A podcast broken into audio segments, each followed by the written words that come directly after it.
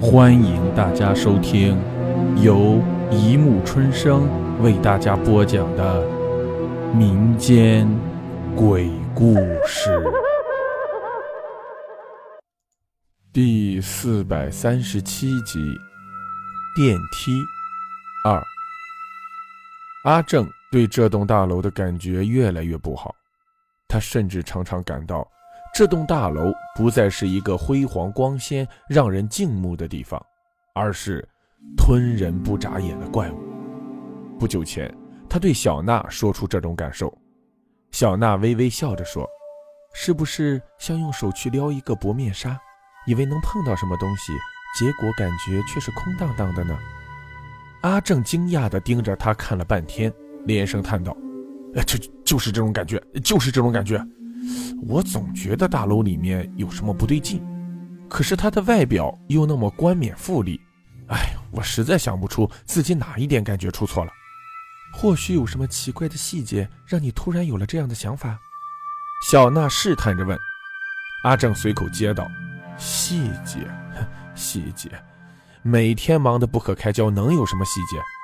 除了搭电梯上厕所，我差不多都没时间去大楼的其他地方。”哎。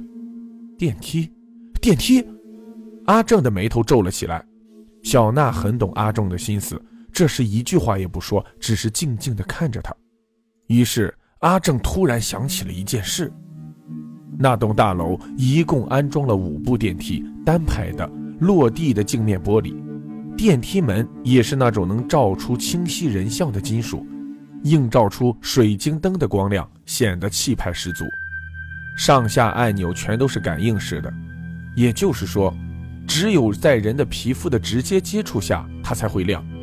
阿正曾试着戴了手套再去按，结果没有用。阿正想到的是，自己在那里干了那么久，好像从来没有搭乘过最右边的那部，也就是第五部电梯。在他的印象里，那第五部电梯的门好像从来没有在众人的面前开启过。有没有其他人搭乘过呢？这一点阿正实在想不起来了，应该有的吧。电梯除了搭人还能干什么呀？真是的，阿正开始觉得自己有点神经质了。想到这里，他对小娜苦笑了一下。小娜疼惜地抚了抚阿正的头发。这一天，阿正起得很早，在上班的路上他就想好了，今天一定要去搭乘一下那第五部电梯。走进灯火辉煌的大厅，迎面就看见了那五部电梯静静地横在那里。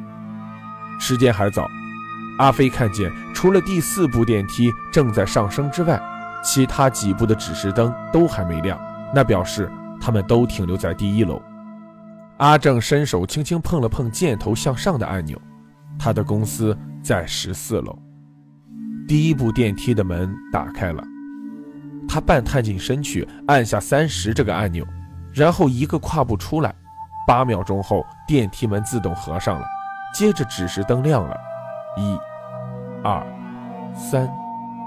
阿正再次按下向上的箭头，他突然觉得自己好像回到了学生时代，可以为所欲为而不必承担很大的责任。他如法炮制，将第二部和第三部电梯也都遣送了上去。现在。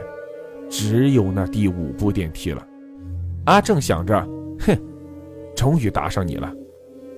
他信手按下了第五部电梯旁边的向上按钮，正打算等门开启时，以一个优美的阳刚的军步跨进里面。门开了，阿正却愣住了。里面有一个人，确切的说，是一个男人。他大概四十岁上下。